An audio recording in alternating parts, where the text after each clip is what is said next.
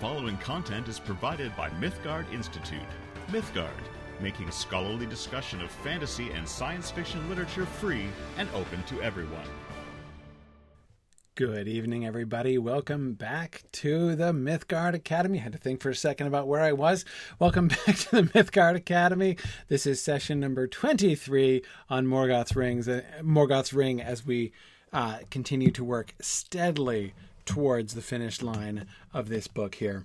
Um, uh, so, um, yeah, welcome everybody. This is uh, uh, today is the second day of our fall fundraising campaign. Uh, we launched our campaign last night. Uh, it was good to see many of you guys uh, attending uh, last night. Um, I uh, the recording is uh, posted for those of you who missed our our, our readings and my uh, discussion of our fundraising campaign. Um, I that t- couple things that I wanted to talk about kind of in connection with that. That's our announcement today is the fundraising campaign uh, and sort of talking about that. Um, I wanted to tell you guys. so first of all, for those of you who missed the big reveal last night, I can show you if I can not injure myself. The thing that I was revealing last night was our official accreditation documentation that I've been writing for the last several months. Um, uh, so this is uh, you'll remember, you know, that time when we. Um, uh, you know, when when I, took a, a hiatus uh, from class for several weeks, this is what I was writing during that time. Uh, there was a, major drafting period then, uh, and uh, we've been polishing up and finishing our exhibits and things like that. So uh, this is uh, I can't pick this up too many times, or I'm gonna like get tendonitis or something. But um, uh, Bruce says, "Is it in? Is it? Is, is, it in, in like iambic or trochee or what? Yeah, it's um, it's it's a bunch of pounds." Marianne. I'm not quite sure exactly how many pounds this is, but it's um uh it's um it's a big deal. Uh, so anyway, uh, this has been a it's been a huge thing. We have officially begun. As always, I have to emphasize we never want to create. It's it's very important that we don't create any false impressions. I don't want anybody thinking or saying after I talk about this like, oh, so Signum is officially accredited. Now, no, the process has begun. Uh, we have officially applied for accreditation, uh, and uh, we are working our way through that process, and that's our big documentation. Um, uh, so anyway, it's it's a it's a huge deal. Uh, I share this primarily because those of you who uh, have been supporting Signum for so long know how long we have been working towards this point, and there's the writing of that big book was a big deal, uh, and that took a very great deal of effort. Um, and I will say probably all things considered, some of the most unpleasant effort I've ever put forward. Um, there were parts of it that I enjoyed, but uh, I have to tell you, that was not a chore. That was fun all the way through, that's for sure. Um, but anyway, um, the. Far obviously far beyond just uh, uh, assembling the review you know assembling the materials. Um, the you know the process of building our institution to the point where we were ready to be looked at like this and to uh, to to continue. We had our first big evaluation two years ago with the state of New Hampshire, which was an enormous uh, landmark, uh, and now to be finally taking the the last step here uh, to institutional accreditation is a big deal. Again, disclaimer as always, we don't know the time frame because that's not in our hand as to where's when, how how long it will take us to complete this process, uh, and we uh, cannot guarantee you know uh, what the outcome will be.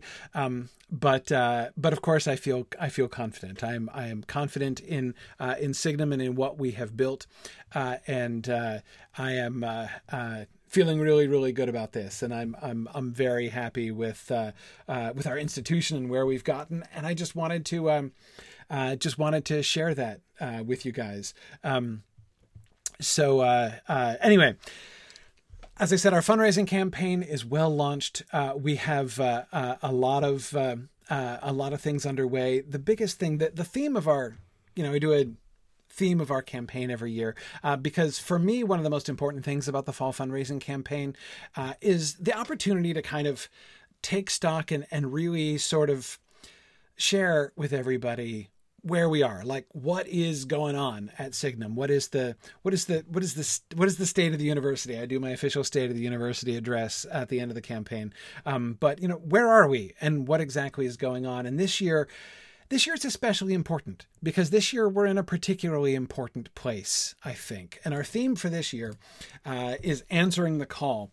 Um, because the, the passage I, I read, the passage that's been on my mind and sort of on my heart for, uh, for months now, um, is the passage right at the end of the Council of Elrond, after Frodo volunteers to take the ring, uh, when Elrond says to him that he thinks that he, you know, has has chosen rightly, uh, and then says to him, You know, this is the hour of the Shire folk when they emerge from their quiet fields to shake the towers and councils of the great. And that sentence has been the sentence that's really been on my mind for a long time, um, for months now, especially during the whole, uh, you know, during the COVID crisis, as I've been watching higher education is in trouble. It's in big trouble right now. Um, there is a, uh, it goes beyond crisis. Um, we're sort of facing a potential apocalypse in higher education uh, across the industry right now. Um, and this is something that I've been anticipating. I've been predicting that actually for some time. Higher education has been on this road for a while now. Um, but of course, the COVID situation has rapidly accelerated that, which makes it really hard uh, because while the catastrophe was approaching slowly, there was more opportunity to try to turn things around and try to make a try to make an impact before disaster befell. Well, now disaster's here, and uh, the thing that I've been thinking and feeling very frequently um, over these last six months is I've been looking around and seeing seeing the problems all over higher education, and the continuous theme that I keep finding as I'm looking around is the problems that everybody is having. These are all the things that Signum does really well. And like we didn't, you know, again, I, I the other passage I've been thinking of from the Lord of the Rings is uh, uh, is um, Sam, you know, uh, Sam saying, uh, uh, to, you know, to himself on uh, in Cirith Ungol, um, you know, uh, Bilbo and Frodo didn't choose themselves, right? They didn't put themselves forward; they were put forward. I, am I've been, I've been feeling that way. Um, I've been feeling that way about Signum, actually. You know that um, I would not have like a year ago. I was not. I would not have been thinking about saying, saying basically to the industry, saying to the rest of higher education, among whom we have barely even really established ourselves as a peer, right?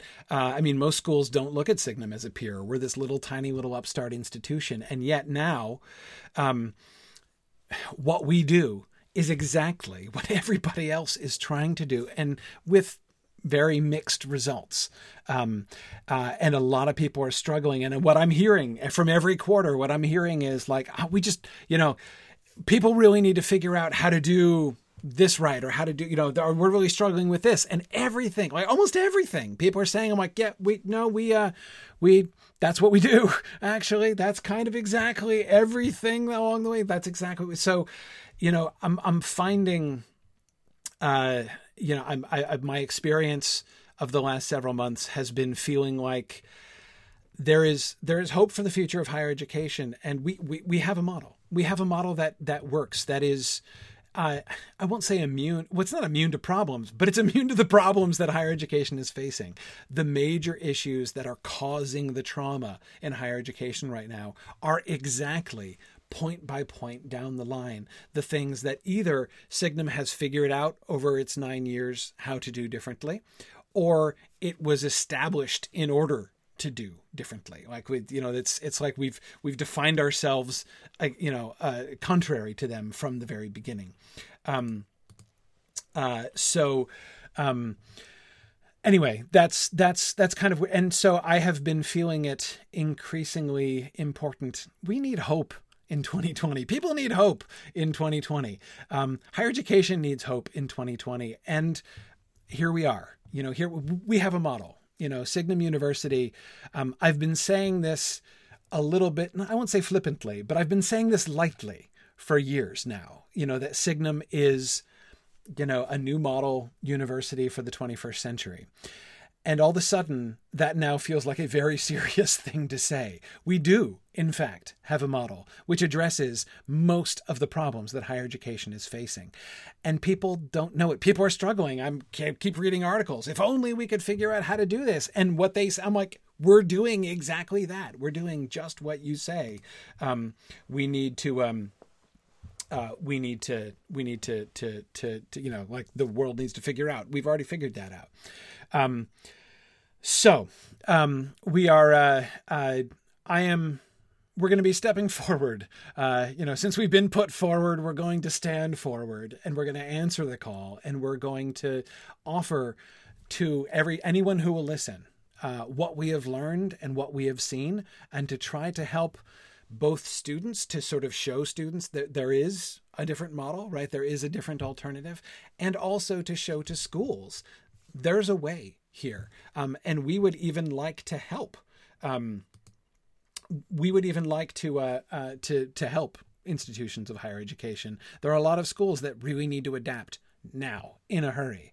Um, a lot of schools, long old traditional schools, which are going to be facing bankruptcy within, you know, 12 to 24 months um, if they don't make some very quick changes. And really quick changes is not the strength of higher education.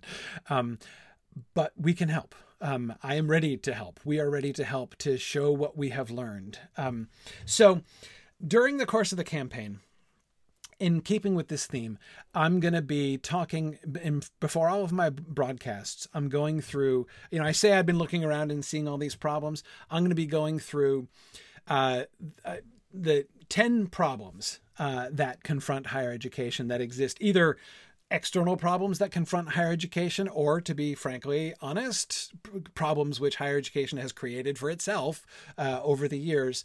Uh, and um, uh, so I'm gonna I'm gonna I'm gonna look at these ten problems, and I'm gonna talk a little bit about how Signum provides an alternative to that. Um, but I'm not going to talk in too much. I'm not going to like spend my whole time talking about that because I could easily do that, and, and we're not going to do that because we're going to get back to we're going to get back to the notes on the commentary of the Athrabeth, which is really important.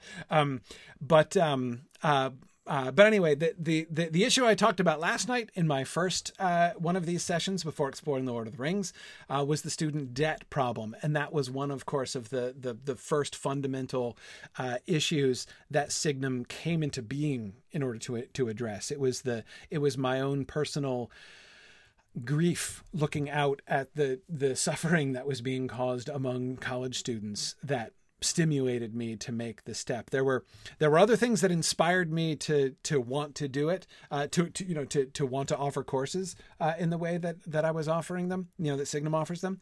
Uh, but it was the student debt problem that gave me the conviction to say I, I want to lay it on the line, leave my tenured job, and do this because uh, I think it's really important. Today, what I want to talk about it problem number two, which faces higher education in the 21st century and especially now moving forward, is remote remote learning. Um, everyone is concerned about remote learning. Everyone is having to do remote learning. It's happening everywhere, and everybody's complaining about it. Very, it's it's as I mentioned earlier, very mixed results. When Signum began, um, this of course was the one of the other cornerstones that we began with um, was uh, the um, the the insight that I got through my experiment, which many of you will remember with the Silmarillion seminar, um, which was the the experience, the pedagogical experience, which opened my eyes uh, and helped me to see how the internet makes remote learning possible and the wonderful potential uh, that remote learning could have. Um, of course, at the time, 2011, uh, which was when we launched Signum, in 2011 there was a lot of online education going on, but almost all of it everywhere was following the model of the traditional correspondence course. Online education had evolved out of the old correspondence courses go back a long time, right? Um, uh, you know, uh, that was like it was the correspondence courses were hot in the 19th century, right? I mean, it, you know, you you you send away for materials, they send you materials, you read it, you do work, you mail it back in, they send you your grade. Like Anne of Green Gables did uh, did correspondence courses, uh, right from from Green Gables in the second book. Um, so I mean, it's like th- this is an old tradition, and online education essentially grew out of that right? It was it was correspondence courses made more efficient because you could use the internet right? So you could get much quicker turnaround right on the sending of materials and on the submission of work and on the evaluation of the work and stuff. Um, and the the fundamental principle the very first principle that signum was founded on was this very simple premise that the internet when it comes to teaching, when it comes to online teaching, the internet should primarily be used as a tool to connect people, not just as a tool to distribute content. That's it. The internet should be used as a tool to connect people, not to distribute content, or not only to distribute content. Uh, and so Signum, we established ourselves essentially in opposition to, um, to, I mean, I remember this in 2011 looking around, having that experience, which I started in 2010 with the Silmarillion seminar, uh, having that experience of teaching online with the Silmarillion seminar and being like, this is amazing, like this is incredible. Uh, you can do these real dynamic classes and it's, it's, it's, it's great. You can do fantastic synchronous classroom teaching online. Surely people are gonna, are doing this because this is, this is obvious. This is great. Uh, and it's not hard to do. And people, and I'm looking around and I'm like, somebody's doing this, right? Nobody is doing this. I'm looking around and I'm like, who's doing this? And uh, eventually, um, uh, Cecilia says, Mr. Rogers had a correspondence course in the neighborhood of make believe. I remember that. I remember that. Absolutely. Uh, yeah. So um, I remember looking around saying, um, saying, well, you know, nobody's doing this, and then being like, well, I, all right, fine, I will, right? And that's one of the reasons. Again, it's one of the reasons Signum was founded. Um, now, since that time, of course, online education has changed a lot in one sense. Uh, the primary way in which it has changed is it has become very mainstream. I mean, uh, I back in 2011, I don't know if you guys how clearly you remember this, but it was a clear experience for me when I first started in 2011, 2012, and I told people like I've started an online school. I used to get oh you know, like that, like people treat it, you know, it was like if you said I'm teaching courses online, people would respond to you like you're just as if you were just saying, like I'm selling merchandise out of the back of my truck, right? Is is basically what uh, uh, how people responded to you. Since that time, it has gone mainstream, right? Now, online education is a big thing and everybody does it, and that's great. But the correspondence course model um, is still a persistent problem right? That's where it came from. Almost all uh, mainstream online education morphed from the traditional correspondence course model. There are new and more synchronous elements that have been added to it, often in many places. But the core, the, the the the correspondence course model persists and persists in I think some really uh, negative ways. Um, there's still it's there, there's still a kind of infection from the correspondence course roots. That's still like the default template that most uh, that almost all online education is still primarily based on. And there are two reasons for that. I would say uh, generalize and say there are two big reasons um, why that has tended to persist even over the last five years um, that online education has been so big. One. Uh, one of these is a good reason, and one of these is not a good. There's a reputable reason and a disreputable reason, I think, uh, why uh, the correspondence course model has really uh, continued as it has. The the reputable reason, the good reason, is that uh, one of the big priorities among online programs, and this is online programs everywhere, is on flexibility, right? Learn at your own pace, be able to kind of learn at, uh, you know, at, at, your own pace and on your own schedule, enabling people, empowering students to be able to uh, to learn in conjunction with whatever you know job or family uh, responsibilities they had, and that is an admirable goal. Flexibility is important. The convenience of students is important. That does empower people, and that's a really really good thing. Um, that's the good reason. The bad reason uh, why, and so I, I, I, let me connect the last dot there because the priority was on flexibility therefore uh, to have to still basically stick to fundamentally a course you know to have asynchronous material you know a, a, course primarily consists of asynchronous materials that you put out there and allow students to go through it on their own and at their own pace enables that kind of flexibility. So, as I say, that's the good reason.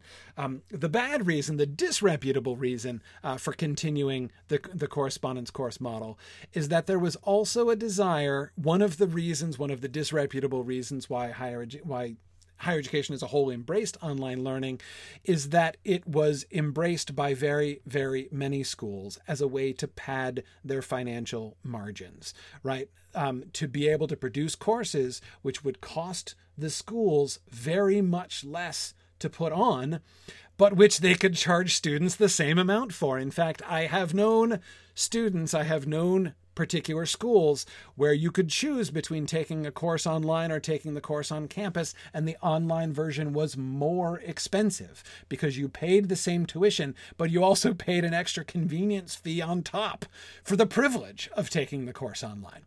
Um, so, uh, at many schools. Again, I'm not saying everywhere. I'm not making like blanket genera- generalizations, but it is a it is a very common trend. It has been a very common trend that schools will charge full tuition for these classes, and then but they're not paying faculty uh, in the same way. You know, if you're because the more asynchronous it is, you can pay a faculty member once to set it up, and then never pay that faculty member again, and keep running the same materials again and again and again uh, until you like refresh it or replace it eventually several years down the road.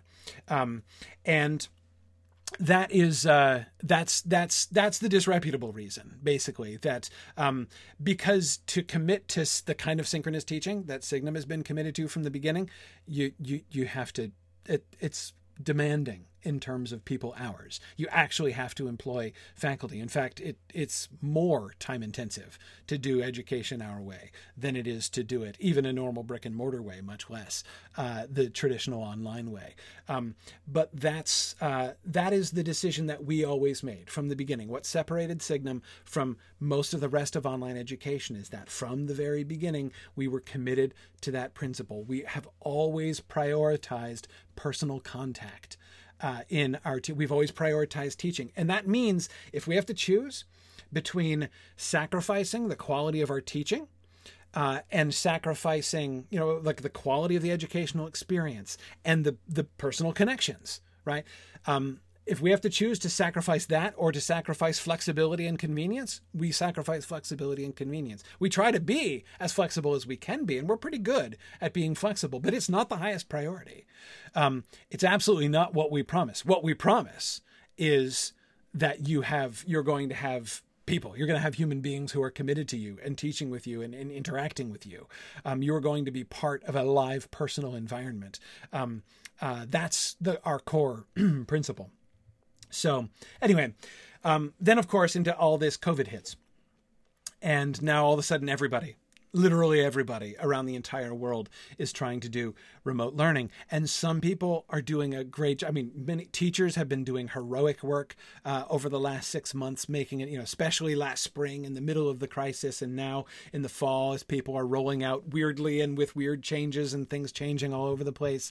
It's been a remarkable remarkable time. And teachers especially again on like an individual classroom to classroom basis many teachers out there are doing a wonderful wonderful job. Um, uh, and some schools as a whole are handling it really, really well. Um, I mean, I give a little shout out to my kids' school. Uh, you know, the Academy for Science and Design in Nashua, New Hampshire is doing a great job with their remote learning. Uh, I've been really pleased with my kids' school. Um, but it's been very uneven. Many have struggled. Many schools have really struggled, and there's been, you know, I've been, I've heard lots of outcry against remote learning. Um, lots of people saying, "Hey, this whole remote learning thing, uh, uh, you know, really stinks. It doesn't work."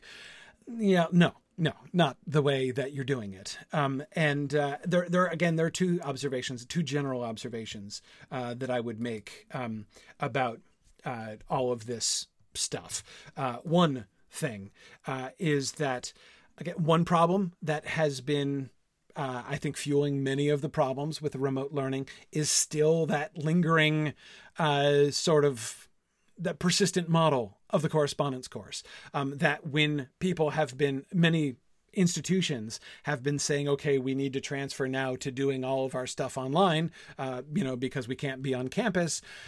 Uh, in many cases, uh, that has meant we're going to take what was a synchronous course experience and we're going to transform that. We're going to try to transform that into an asynchronous you know a, a, or at least a large much more asynchronous than it was before. And people are feeling the lack of that. People are saying like no i'm missing you know this is not what i pay this is not what i paid for right? I paid to like be in classes with professors not to just be given work and again to be doing a correspondence course. If I'd wanted a correspondence course, I'd have signed up for that, right? So that that's one problem that people have been having when they're trying to convert their stuff to online and they're making it to asynchronous. They're making it it's to correspondence course. The other problem has been kind of in the other extreme, right? When people just try to say like, okay, teachers, do the same thing you've been doing in class except over Zoom right? So just you know like so there's everybody. There's like your 30 students in the class and there's everybody's cameras and mics open and we're just going to pretend we're having exactly the same class experience that we used to, and I'm going to do things exactly and it does it's it and it's it's not been working especially of course this is a particularly challenging obviously on the K through 12 level. Um, but in colleges as well it's just it's not been good because you can't you know people you have to think through how this works. Like there, we've had nine years to experiment and to think very carefully through how you conduct synchronous courses online. There are there are definitely ways in which you can take advantage uh, of the online environment and actually have an even more intimately interactive class in an online environment than you can um, in a in even in a brick and mortar classroom. Um, but you you've got to you've got to you've got to think about it, right? You can't. Um, yeah, and as, as Stephen says, for instance, that can't possibly work because you can't throw chalk at students over Zoom, which is very true. That's one of the many limitations, uh, in fact, of that model. Um, but um, anyhow, so uh, between like you know some you know some combination of these two things, a lot of people have been really struggling with um, uh, with how to do remote learning properly. I was laughing. I was reading an article in the New York Times which said, here's how remote learning, you know, remote learning has by and large been a failure so far. Here's how it should be done. Like if if remote learning were done this way, it would be this is the way to make it really successful. And then he describes Signum's model. Like it's exactly what we do at Signum. And then at the end, he's like, but you know, like it's unrealistic. Like it's when I even think about trying to implement that, it's like, man, like we will never be able to do that. Um, who would do that? And I'm like, dude, it's what we've been doing for 10 years. Um, but um, uh, anyway, um, so uh, so yes, I mean, this is as I say, we've been doing this for a long time. Um, we we have uh, you know we have a, a, model like this, and we have what we have had is year after year after year. We have students who take courses with us who have been taking online. You know, people who did their entire undergraduate programs, uh, you know, online, and then come and to do their master's degree online with us, uh, and who almost all of them say, "Whoa, this is." Like nothing I've ever experienced before. This is a, completely different kind of educational experience, um, which is unlike any other online experience I have ever had. Um, and that's um, that's our goal. That's that's that's always been our goal. Our goal is always to exceed all standards, not just online standards, but even brick and mortar standards um, for personal contact and personal connections. Um, I'll talk more about uh, the specifics of our model and about what what remote education at Signum looks like. I don't want to take the whole class uh, on this, um, but uh, I'm going to be doing a session on the 15th of October, near the end of the fundraising campaign. On the 15th of October, which is a Thursday night, uh, I'm going to be doing a session called Signum Who We Are, where I'm going to be going through much more sort of thoroughly what is this model right? This new model for for you know i say we're the model university for the 21st century. What does exactly that model look like? What are its components? How exactly have we addressed all of these problems? And i'm going to be going through this stuff uh, during that session on the 15th of october. So uh, thanks for uh, listening to me. I get I, I i i can't be silent anymore about you know the things that we do and the things that we have learned. Um, people need to people need to know that there there are there there is a school out there which actually does these things well and is ready to help and to teach people how to do these things well, uh, to do all that we can to help others. Um, so um, uh, that's our proclamation here uh, during uh, this campaign. Um, thank you to those of you who have already donated uh, and supporting Signum University. Uh, we have already, in gifts and pledges, uh, uh, for this year, we've already raised almost fifty thousand um, dollars, which is absolutely wonderful. Our goal is to get up to a minimum of $75,000 for our annual fund for the year. If we can hit $75,000, that will also cover uh, our expenses for the rest of the accreditation process. For those of you who were with us a couple years back when we first did our first call for help, uh, when we were up uh, uh being reviewed by New Hampshire, um, so many people gave so generously then. We still have $19,000 in the bank from that. Um, so we're going to be, we're, we're already using that uh, uh, in the early stages here of the accreditation process. Um, we need a little bit more on top of that in order to make sure that we have enough to complete the, the accreditation review over the course of this year. Um, uh, but again, if we can get to 75,000, um, we will uh, we will hit it. So I commend to you uh, the website that's on the bottom of this uh, slide here, signumuniversity.org slash fund. Uh, you can get more information on our fund. I, I especially would uh, commend to your attention, if you're unfamiliar with it, our, uh, our donor rewards program at the bottom. We love to give presents to people who uh, who make donations. Uh, so we're really, really happy to uh, to to commemorate and acknowledge your gifts with uh, generosity on our part. Uh, so we have a we have a lot of the things that we can um, that we can give to you and and and, and show you there. So um, so please do check that out if you haven't had a chance to give yet, I hope you'll consider giving. I know that these are hard times, and of course, no judgment against anyone who is uh, struggling financially and can't give right now.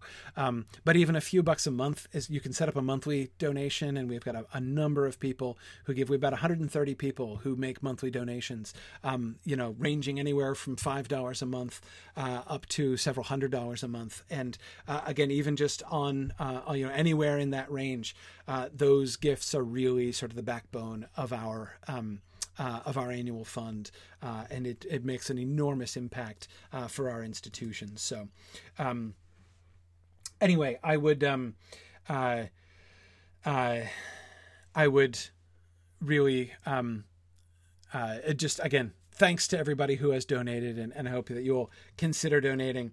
Uh, and I, as you know, this is this this fall fundraising season is when I uh, I come out and say these things. I don't talk about fundraising all that much. I don't like to uh, you know have my have my my hat on, my hat out and my hand extended uh, all the year round. But of course, Signum does rely very heavily uh, upon our supporters you know what we have done i'm always thinking about this when i'm writing up the accreditation documentation because and you know just like i was when i was writing up our review materials for the state of new hampshire um, because of course we have to go over like the institutional history and stuff a lot and i'm just always struck again you know.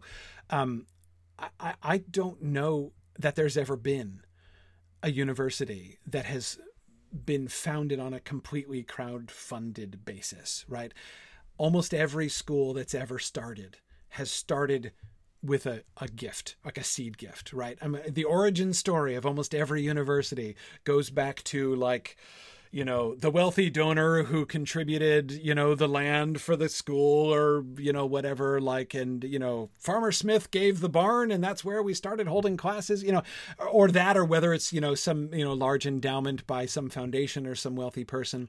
Um, and uh, Signum has started from scratch with absolutely nothing. We've never had any initial gift.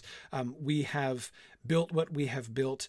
Uh, you know, we have built a program which defines itself by aggressively low tuition, right? By charging people as little as we possibly can, and yet we have survived and grown from nothing, with supported only by uh, the the the annual generosity, the annual and monthly generosity uh, of those of you guys who have been supporting us from the start, uh, and that is uh, uh, that is incredibly.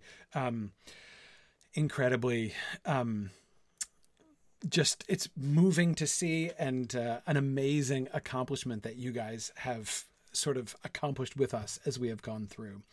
Um, anyway, but enough of that. Let us now go on to go back to the Athrabeth, or rather the commentary on the Athrabeth, or rather the notes on the commentary of the Athrabeth, because that's what we're going to talk about for most of class tonight is the notes, which I think are the meatiest part of that commentary.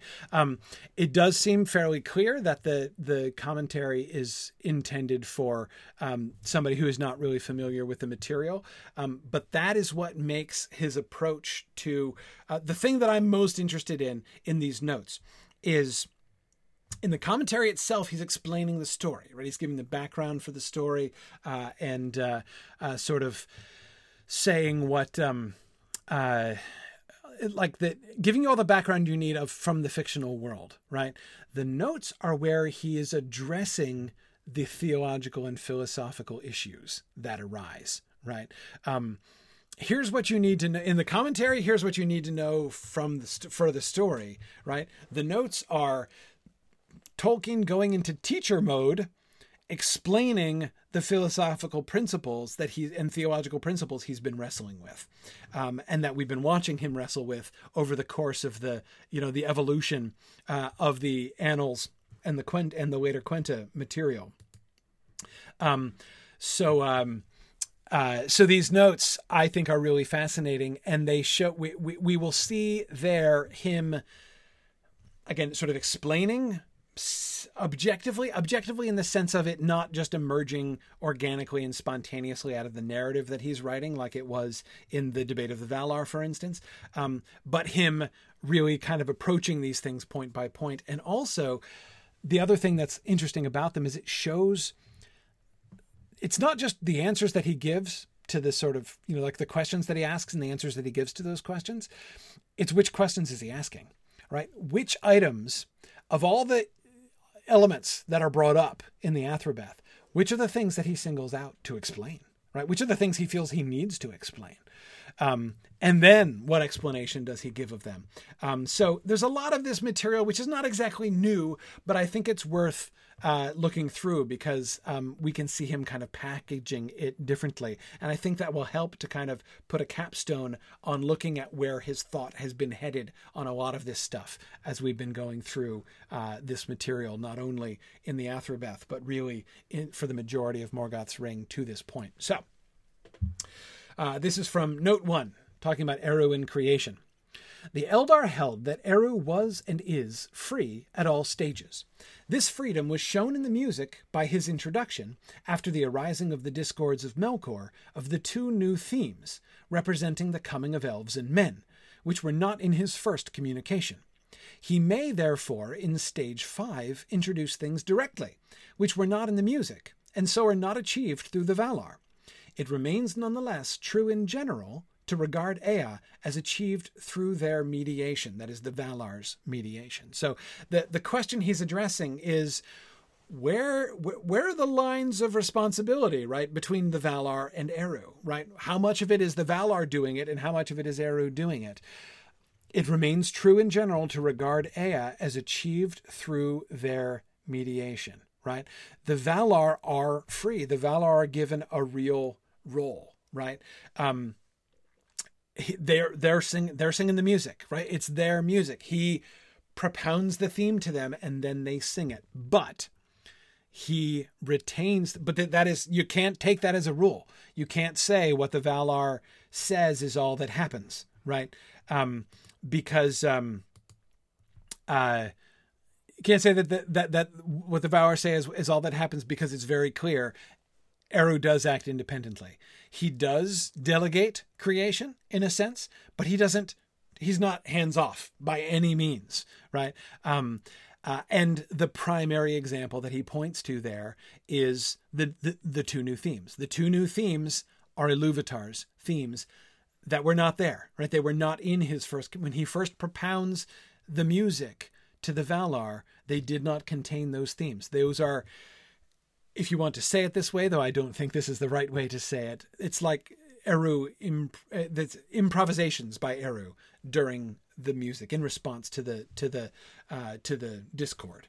Right um, now, again, that's not quite the right way to say it. Um, improvisation implies a kind of um, improvisation implies that you don't know what's going to happen, right? Uh, that you're kind of to say that you're making something up as you go along is to imply that you're subject of time, is to imply that you're going along, right?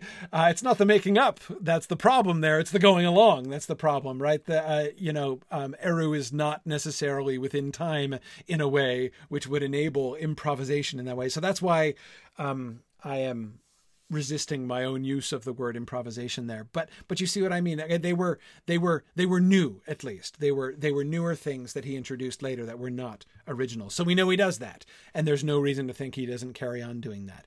Uh, and so therefore in stage five now yeah david i'm trying to remember. I'm trying to remember the number of the stages. Um stage five i believe stage five is what he's referring to as the time like after the vision like that after the vision is removed, right? Like so the the span of time in the history of Arda, which was not contained within the vision that he gave to the Valar, I'm pretty sure that that's what stage five is, but I can't remember exactly what like stage one, two, three, and four are. So if somebody remembers from the context earlier uh, in the note there, um, that would be helpful to remember. Uh, yeah, Devora was just asking the same thing. Yeah, I'm trying to remember that as well. Um, but um, anyway, okay, so. Uh, let me let me continue on here. Uh, the additions of Eru, however, will not be alien.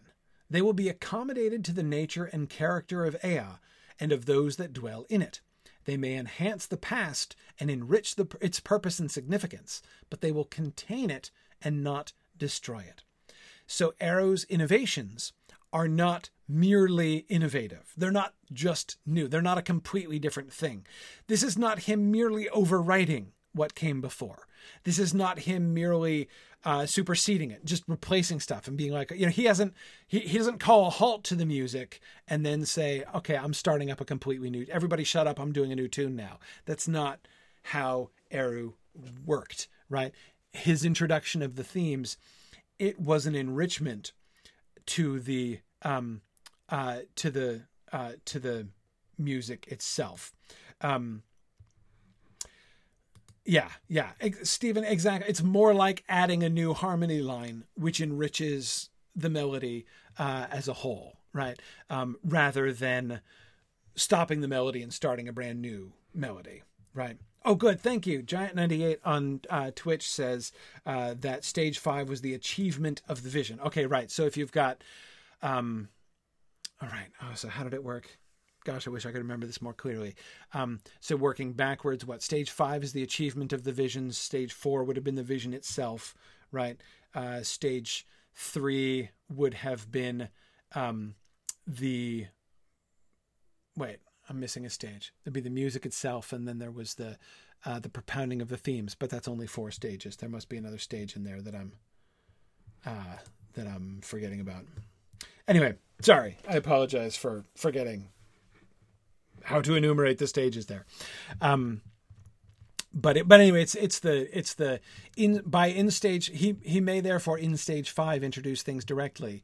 It means even now after creation has happened, like as the history of Arda is proceeding, he can still, just as he intervened with the new themes back during the music, he can still intervene with new things even now.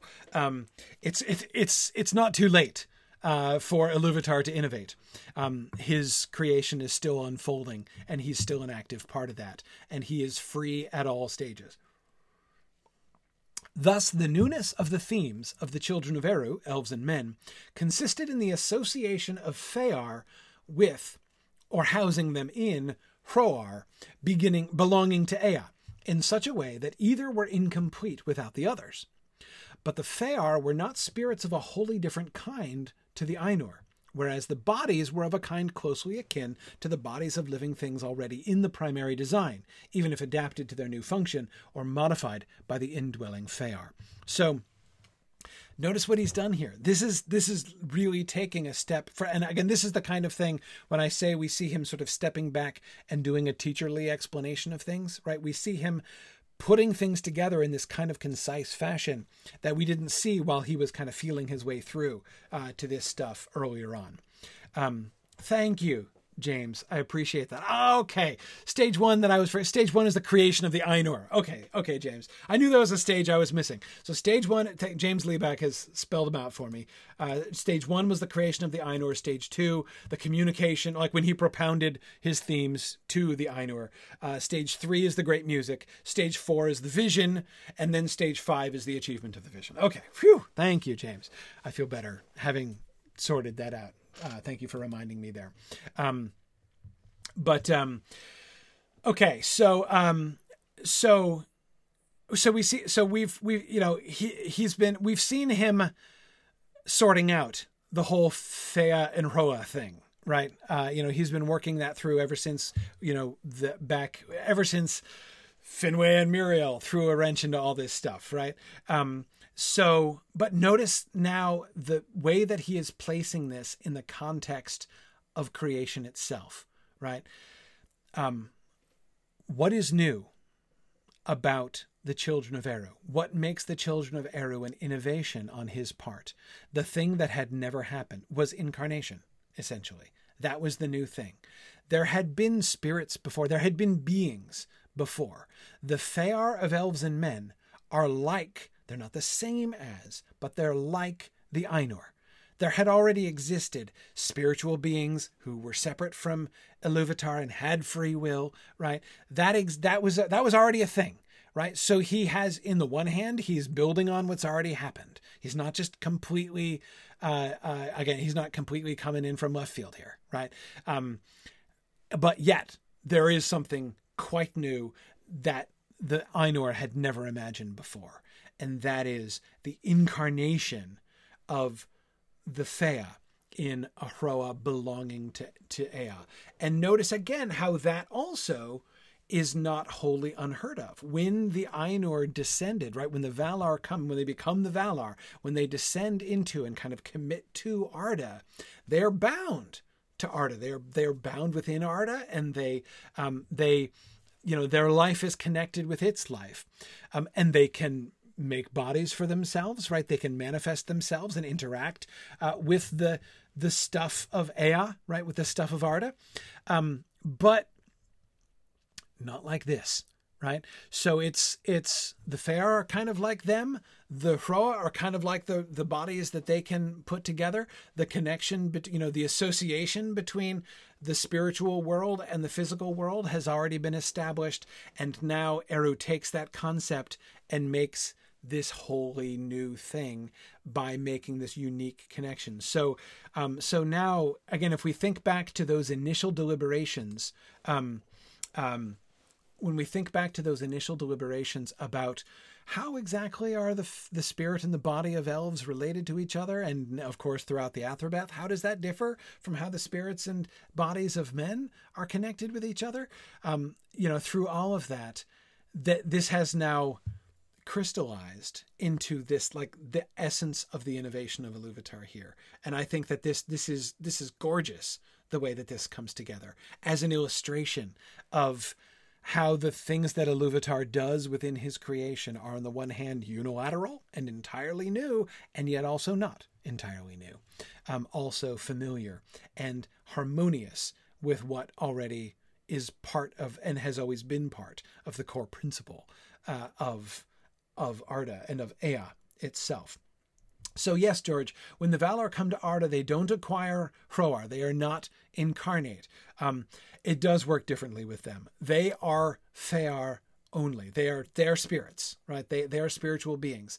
They can choose through the, their own power, through the power of their own spirits, to manifest bodies that can interact with physical things. Um, but that is just a sort of a subcreation of their own power. It's not um, uh, they don't have bodies. Their Fëar are not um, housed in or associated with, not tied to uh, the stuff of Ea itself. If you went up and shook hands with Manwë, which I wouldn't recommend because that would be very cheeky, but if you were to shake Manwë's hand, um, what you would be touching is not the matter of Arda right? Um, what he would be touching when he shook your hand would be, you know, from dust we are and to dust we shall return, right? I mean, our flesh is the stuff of Arda. Um, you know, back to, you know, Hamlet's insight about the, you know, the how you can find, you know, parts of Alexander the Great, um, you know, stopping a bunghole, right? I mean, it's it's the the matter of Arda is in constant circulation, and there's a chunk of the stuff of Arda that's been used before in other circumstances and is now being used in my body, right? Um, it's not like that with the Valar at all. Um, but um, yeah, yeah. Um, yeah. Um, yeah, Yana, it is interesting that Tolkien explicitly connects the Hroar of the elves and men by the criteria of producing viable offspring, uh, almost as a biologist might. It is true that the fact that human and elves can interbreed, right? There may be a gulf between them spiritually, right? Um, uh, you know, thinking back, of course, to uh, uh, Finrod and and Andreth's words, but um, um, but biologically, yeah, their their their their Hroar are are similar, right? Their Hroar are are compatible in a sense. Um, what differs about them is the fact that they have the the relationship between the Fea and the Hroa is different, right? The, the nature of the Fea is different. The destiny of the of the Fea, the doom of the Fea is different, um, and the the link between the the nature of the link between the Fea and the Hroa uh, is different. Um, yeah. Um, so, um, okay. Let's keep going. Note two. I didn't skip very many notes, but I didn't do too many passages from each note either. Um, Arda, or the Kingdom of Arda, as being directly under the kingship of Eru's vicegerent Manwë, is not easy to translate, since neither Earth nor world are entirely suitable Physically, Arda was what we should call the solar system.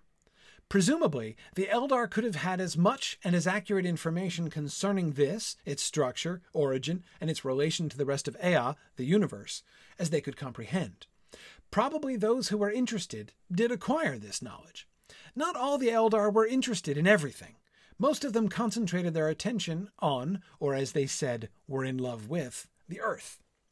The traditions here referred to have come down from the Eldar of the First Age, through elves who never were directly acquainted with the Valar, and through men who received lore from the elves, but who had myths and cosmogonic legends and astronomical guesses of their own. There is, however, nothing in them that seriously conflicts with the present human notions of the solar system and its size and position relative to the universe. It must be remembered, however, that it does not necessarily follow that true information concerning Arda, such as the ancient Eldar might have received from the Valar, must agree with men's present theories. Also, the Eldar and the Valar were not overwhelmed or even principally impressed by notions of size and distance. Their interest, certainly the interest in, of the Silmarillion and all related matter, may be termed dramatic. Places or words were interesting or important because of what happened in them. Okay, there is a lot to unpack here. Um, uh, okay, um, so, all right. The um, uh, Oh, uh, David was pointing, uh, thinking about the this the link between the uh, um, where the innovation of Iluvatar was. Um, is that that it seems to add credence to Andreth's argument that men were intended to be immortal in their first nature. Yeah, the similar, the compatibility, uh, the sort of fundamental similar, even if their dooms are different, the similarity between elves and men. Yeah, I agree. It does. Um, it does seem more fitting. Which, by the way, in his defense, Finrod, though he didn't have any idea of that, um, and had always assumed that it was just part of the way that men were designed by Iluvatar from the beginning, that they should be so short lived. Um, remember when he responds, when he hears her explaining this, his immediate response to that is not just, okay, I'm willing to believe it, but that that feels right, right? His heart his heart responded to that um, in a way like it does when it's hearing truth, right? That um, it's he doesn't quite go as far as to say, yeah, that old idea about death being the gift of a Iluvatar never really felt right, to be totally honest with you, right? He, he doesn't say that. Um, but again, it's it, it, it feels like he receives her um, her teaching. He probes at it and pushes at it to uh, to make sure. Um, but it seems that he receives that um, uh, um, that that that he receives that sort of joyfully. Again, in that way, remember uh, Tolkien described this the way that elves respond to true things, right? To truth. Um, I think that's what we're seeing there. Um, okay, so we've already seen, and we saw this early on in our discussions of Morgoth. We saw this months and months ago in our discussions of Morgoth Ring. Um, way back when we were looking at the Ainulindalë. I mean, remember we had like the flat Earth Ainulindalë and the round Earth Ainulindalë, um, and we so we saw that impulse from the beginning. And when I say the beginning, I mean the beginning of the let's go back and revise the Silmarillion after writing the Lord of the Rings time, right? Um, so from the like late 40s, um, we saw from the beginning of that time one of the things that he was doing when he was coming to reconcile the ancient legends, you know, trying to, ancient both in terms of the history of Middle Earth and ancient in terms of his own life, right? Um, when he was revising those old systems, uh, one of the first things that we saw him anxious about in ways that we have never seen him anxious before, right? There is he makes no compromise with modern science in the Book of Lost Tales, right? It's just not on the table. That's not what he's thinking about at all, right? And now he is. Now we see him doing that. And so we saw that impulse to say, maybe I should redo the Ainulindalë and make the earth round from the beginning. Let's skip the whole, uh, you know, world made round business, right? Um, and of course, you'll remember uh, that thanks to, oh no, I've forgotten her name. What was her name? the woman who he gave the manuscripts to and who told him like keep the flat earth one uh, and we all agreed or at least i agreed with myself and several of you agreed with me uh, that i was very thankful for her and here i've forgotten her name darn it somebody remind me of her name i don't want to forget it maybe if i'm reminded enough times i'll, I'll eventually remember began with an f f u i don't remember where it went after that um, but um, uh, but anyway, yeah. So exactly, Nancy, the one containing Morgoth's secret moon base. That's it. That's it. Um, wait, was it Rhona Beare? No, it wasn't Rhona Beare. It was it was somebody else. It was a Mrs. It began with an F. I know it began with an F. Um, uh, uh, anyway, it's back in the Ainulindalë section. Um, so um, uh, anyway, okay, so we saw he was debating, but now we haven't been there for a long time, right? As we've been watching his, we've been watching how his narrative has been shifting, right, from one genre of narrative to a new genre, to a you know to a genre which is uh, which is closer to the genre of the Lord of the Rings, right? More like a historical romance. He does seem to be increasingly contemplating rewriting the Silmarillion, at least you know the chunks of the Silmarillion more. Um, uh, Katharine Farrer, that was it. It wasn't FU, it was FA. Farrer, yes, Katharine Farrer, that was the one. That was the one. Farrer, Mrs. Farrer, yes. Thank you, Katharine Farrer, for convincing him to stick with the flat Earth version, um, and not having Morgoth's secret moon base in the published Silmarillion. Um, so again, we've been watching his narrative style, his narrative approach to the Silmarillion evolving we've been watching his many of his ideas, uh, philosophical and theological ideas, wrestling with those and and working those out and resolving those until now.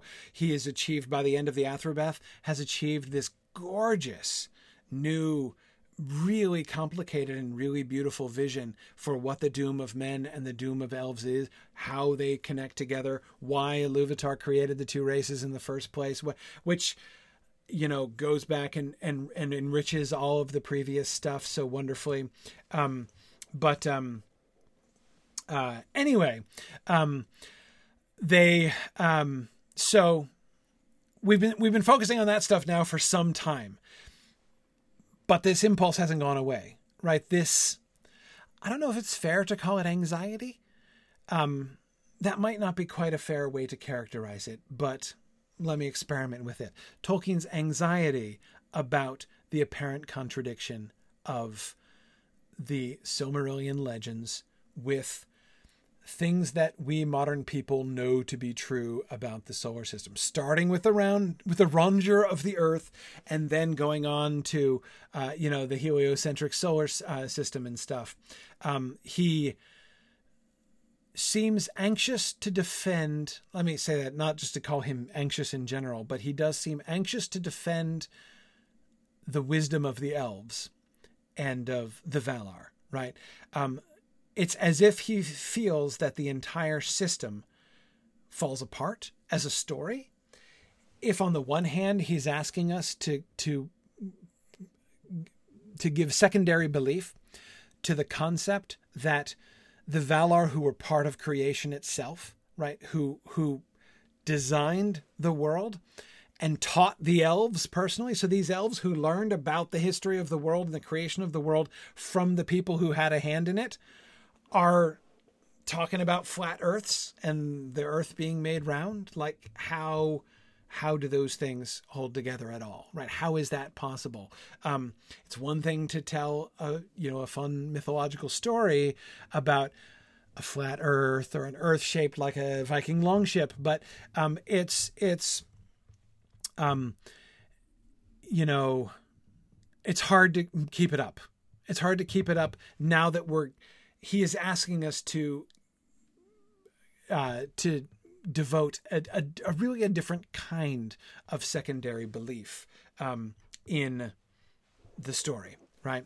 And that's what we can see there in that second paragraph. Well, the first paragraph for a second, of course, um, you will remember, especially back in the Ainulindalë discussions, I commented on the fact that one of the things that Christopher was most interested in in his commentary was on the evolution of the concept of what Ea referred to, right? Um, and he spent a lot of time trying to sort of in, sort of demonstrate the way that those ideas were growing and shifting over time. And I was confessing at the time that I was myself a little bit um, uh, less interested in that question uh, than Christopher was. This stuff here at the end is like the culmination, right? This is what Christopher was building towards, knowing. So now we've gotten to a place, Tolkien has redefined Ea and Arda, right?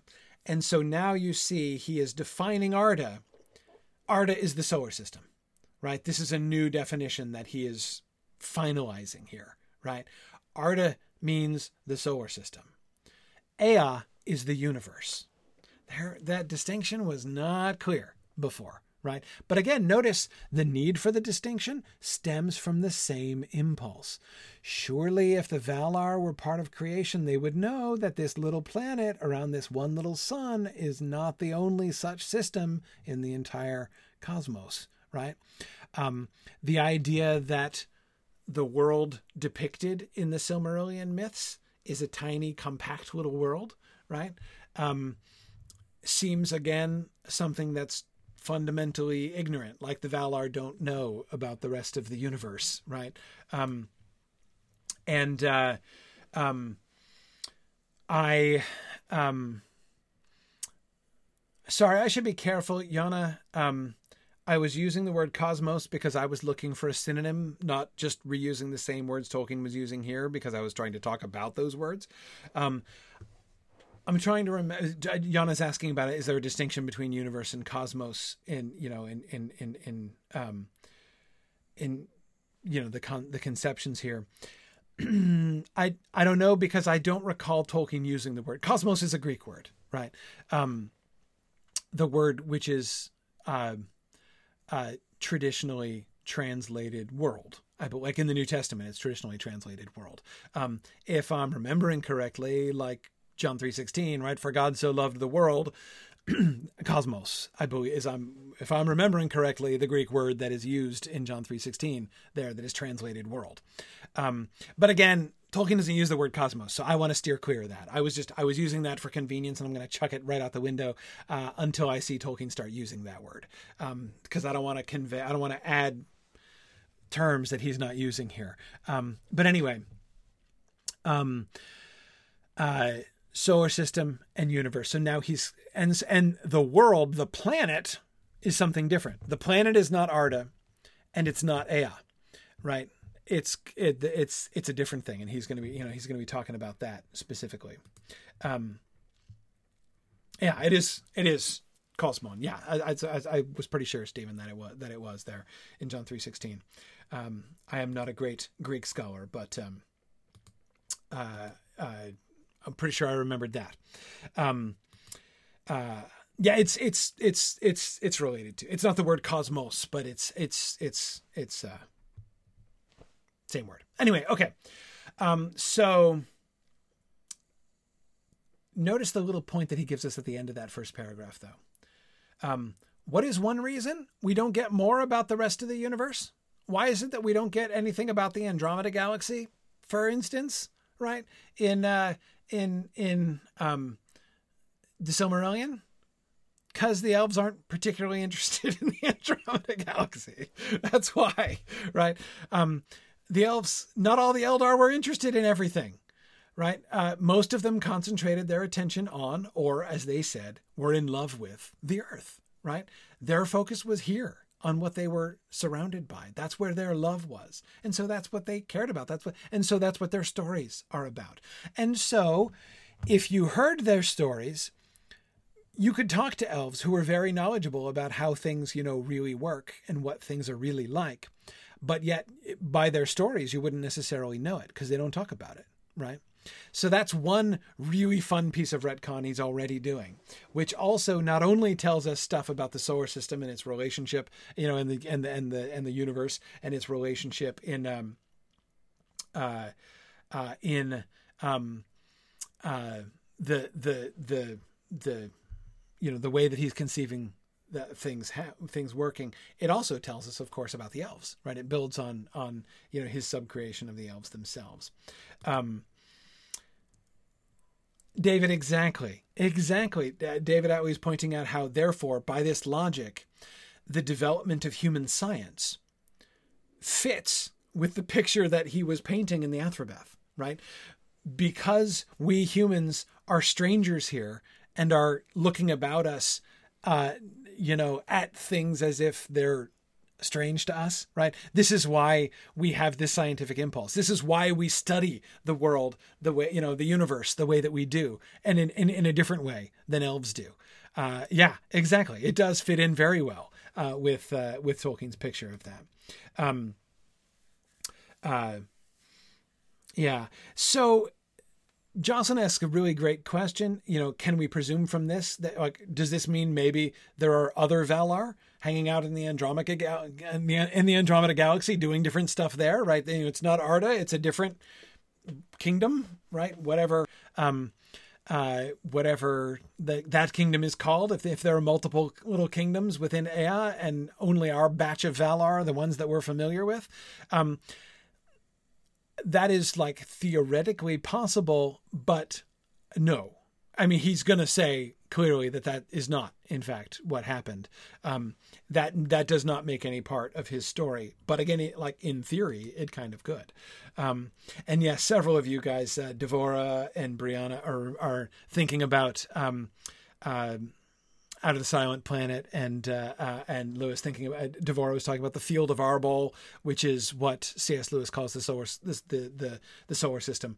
Uh, the solar system is identified as like the core, you know, like Arda. You know, he's dealing with a similar unit there. Um, uh, what he calls the field of Arbol. Arbol is the sun, so the field of Arbol is the solar system.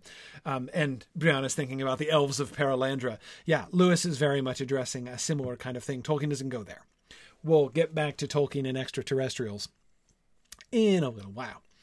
Um, but anyway, back to the business about human science uh, and what we know about the solar system.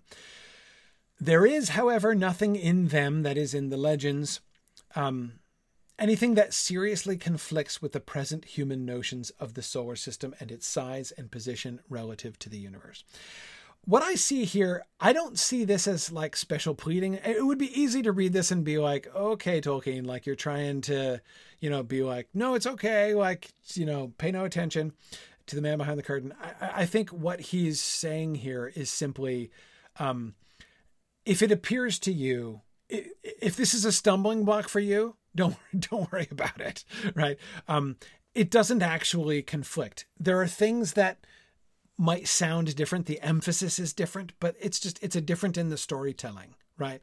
Um, if you need to be reassured that the El- that the Valar in particular and the elves who learn from the Valar know the real story, know what you know that are, are in fact have been briefed about the heliocentric solar system, then then be comforted, right? Um, it's fine, but it's just not what's important to them. Um, um, but notice his provisos, right? One of the, so there are two reasons why the legends themselves don't talk a whole lot about the, you know, round Earth and the the uh, solar system and other galaxies and stuff like that. There's a reason why they don't talk about that. One is the one he already gave, the elves being in love with the Earth and being that being what they primarily focus on. The second thing is um, notice that the qualifications that he gives in that first sentence there. The traditions that we have referred to, that is, the Silmarillion itself, right, has come down from the Eldar of the First Age through elves who were never directly acquainted with the Valar. So there are some, you know, the elves like the the Dark Elves, right? The Moriquendi, who never went to Valinor. What do they know, right? Um, in fact, it's it's perfectly likely to think um, it would be perfectly likely that, say, Legolas, right, um, or, um, you know, the barrel elves in uh, the Hobbit, right? Let's let's let's let's think about the Mirkwood barrel elves who sing songs about um, barrels plopping down into rivers, right? Um, those elves, there's every reason to think that they are actually more ignorant than your average humans about how the solar system works. Because not only do they not have access to special information from the Valar, they never met them, they also kind of don't care, right? They're too busy having fun rolling barrels into rivers uh, to care particularly much about whether or not there are galaxies out there that they can't access, right? Um, again, that's not the way that elves um, that elves think. Um, right, or Haldir, exactly. Yeah, also Haldir. Um, James Liebeck is thinking. I was thinking of this too um, about uh, Sherlock Holmes asking why uh, why he cares whether the Earth goes around the sun or vice versa. It doesn't matter, says Sherlock. It has absolutely no impact uh, on my life. Um, and is, you know, that's a perspective. He's right. He's not wrong about that. But anyway, it is certainly more emphatically true uh, for elves. Um, so, so again, first of all, a lot of that lore was transmitted through, uh, you know, gray elves and you know through through elves who did not, in fact, know the Valar, and so who could not necessarily be expected to know all this stuff. And they also would have had their own myths and cosmogonic legends, right? But also, men have received this lore from the elves, and they had their own myths and legends and astronomical guesses of their own. So they have influenced them. So, like the whole flat earth thing, no, he's not saying, he's not actually asking us to believe that Arda really was flat necessarily, right? Um, what he, so notice what he's done here. He was choosing between do I do the flat earth Ainulindalë or the round earth Ainulindalë? He has it both ways now, right? I'm going to keep telling the flat earth stories. I'm going to remain invested in the flat earth myth, but I'm not going to insist that that was historically accurate, right? No, no, it probably didn't actually happen that way, but that's okay. That doesn't mean that the story, that the myth is not important and interesting on its own, right? Um, that's a really, really nifty thing that he's done there. But now notice, now he gets a little stubborn. Um, now we see Tolkien digging in his heels a little bit against the modern world right? It must be remembered, however, that it does not necessarily follow that, that true information concerning Arda must agree with men's present theories. Present theories being the important thing, right?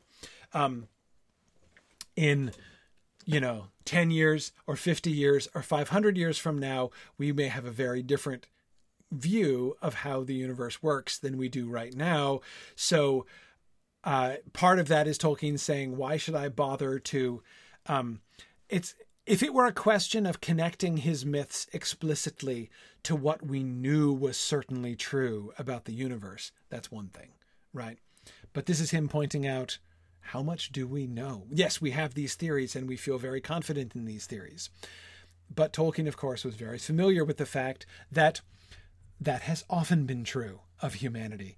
Uh, and just as there are things that we look back now to 500 years in the past and say, boy, how could they believe those things? You've got to know that 500 years from now, there will be many things that you believe and that you look down on other people for not believing, which 500 years from now, they're going to be looking back and saying, how on earth could they possibly have believed that? Um, you know that's to that has always happened, and there's no reason to think it's not going to continue to be true. Um, uh, I mean, goodness, there's even things I can look at over the course of like my own life, or you know, the lives of certainly you know our parents. Um, uh, but um, you know where where that's uh, where that's where that's true. Um, yeah, Stephen is saying that we're pretty sure we've reached the pinnacle of human knowledge and we know everything now without error. Yes, exactly. That is pretty much what most people seem to uh, often seem to think. Um, but um, anyway, so uh, so yes, uh, so so again, this is one of the one of the under uh, the undertones or, or sort of the the subtext I think of that sentence is Tolkien basically saying and this is one of the reasons I think why he is kind of coming, uh, being at peace with the flat Earth mythology, right? And feeling like it's it's okay. He doesn't have to reconcile that, even though we see that he still uh, he recognizes that it could be an obstacle to secondary belief. Um, but um, but here, I think we can see him saying, "Look, there's it's okay for mythology to be indefinite. You know, for mythology to like mythology is permanent in a way that scientific theories cannot ever be, right? So if you're trying to if you're writing mythology, just about the dumbest thing you could do is try to reconcile your mythology at all points with the current state of scientific theories at the moment you write it. Um, there is nothing that will make what you write less permanent, less deep, less meaningful than trying to tie it in that kind of way. So, um, uh, imagining that they have true information, it's so you, you it's it's not you can't just say that if they had true information, then obviously they would agree with all of our current present theories. Um, uh, yeah, yeah. Um, uh, anyway, anyway. Um, okay, so and then wait, there's another point I was going to make. Um, oh yeah, also the business about notions of size and distance. Here, Tolkien is speaking in particular to this was a huge deal. Um, there was a lot of discussion about this. This was a this was a major point of intellectual discussion and debate in you know the first and second quarters of the 20th century. Um, you can see Lewis talking about this a lot. You can see Chesterton talking about this a lot, even back in the um, you know in the in the latter parts of the first quarter uh, of the century. Um, the the mere magnitude of the universe, um, as you know. Uh, you know, astronomy was advancing and we were moving towards space travel and everything. Um, the um, um, uh, the the the the size of the universe, the, the mere size, you know, the distance between stars and everything, uh, is something which was held to be itself of, of like of qualitative value, right? Um, a lot of people spent a lot of time emphasizing how important it is that the Earth is merely this tiny, minuscule speck uh, in the in, in you know in this incredibly literally incredibly, like inconceivably vast universe. Um, and this is Tolkien saying, you know, the elves are not really impressed by that. Um, the size and distance didn't really affect them much. Their interest, their primary interest was dramatic. Um, places or worlds were interesting or important because of what happened in them. So, in other words, it doesn't matter that the world is a tiny speck in relation to the rest of the universe. What matters is that what happens on the earth is interesting and important, right? Um, and remains interesting, important, and and interesting and important no matter how big the rest of the universe is. Um, exactly, Devora. Our planet is tiny, so it must not matter all that much. That was uh, a, a major argument point uh, in the you know there are a lot of people saying that and those kinds of things uh, in the first half of the 20th century. So th- that's Tolkien addressing addressing this. Um, okay, let's keep going. Still a note too because we have to talk about ETs and UFOs. These views are not mathematical or, or astronomical or even biological and so cannot be held to, necessar- to necessarily to conflict with the theories of our physical sciences, that is, elves' views, uh, the views reflected in their stories. We cannot say that there must be elsewhere in Ea other solar systems like Arda. Still less that, if there are, they or any one of them must contain a parallel to Imbar. Imbar is our planet, right? That's the new word that he's now introduced. So Imbar is our planet, Arda is the solar system, Ea is the universe in the new uh, definitions here. We cannot even say that these things are mathematically very likely. But even if the presence elsewhere in Ea of biological life was demonstrable, it would not invalidate the elvish view that Arda, at least while it endures, is the dramatic center. The demonstration that there existed elsewhere incarnates, parallel to the children of Eru, would of course modify the picture, though not wholly invalidate it. The elvish answer would probably be, well, that is another tale. It is not our tale. Eru can no doubt bring to pass more than one, more than one tale, that is. Not everything is adumbrated in the Ainulindalë, or the Ainulindalë may have a wider reference than we knew. Other dramas, like in kind if different in process and result, may have gone on in Ea, or may yet go on. But they would certainly add, but they are not going on now. The drama of Arda is the present concern of Ea. Actually, it is plainly the view of the Elvish tradition that the drama of Arda is unique. We cannot at present assert that this is untrue. Um, uh, exactly, Devora. The elves, of course, would say both yes and no. Um, uh, yeah. Um, um, yeah, Stephen, this is one of the um this is C.S. Lewis's favorite response to so when people in the first half of the 20th century kept saying but now we know that the earth is just a tiny little speck. Like, how can we possibly continue believing, you know, in like the Christian tradition saying that the world is super important and that God has put all this attention and focus on this one little speck? Why should we, why should anyone believe that now that we know the size of the world, the relative size of the world compared to the universe?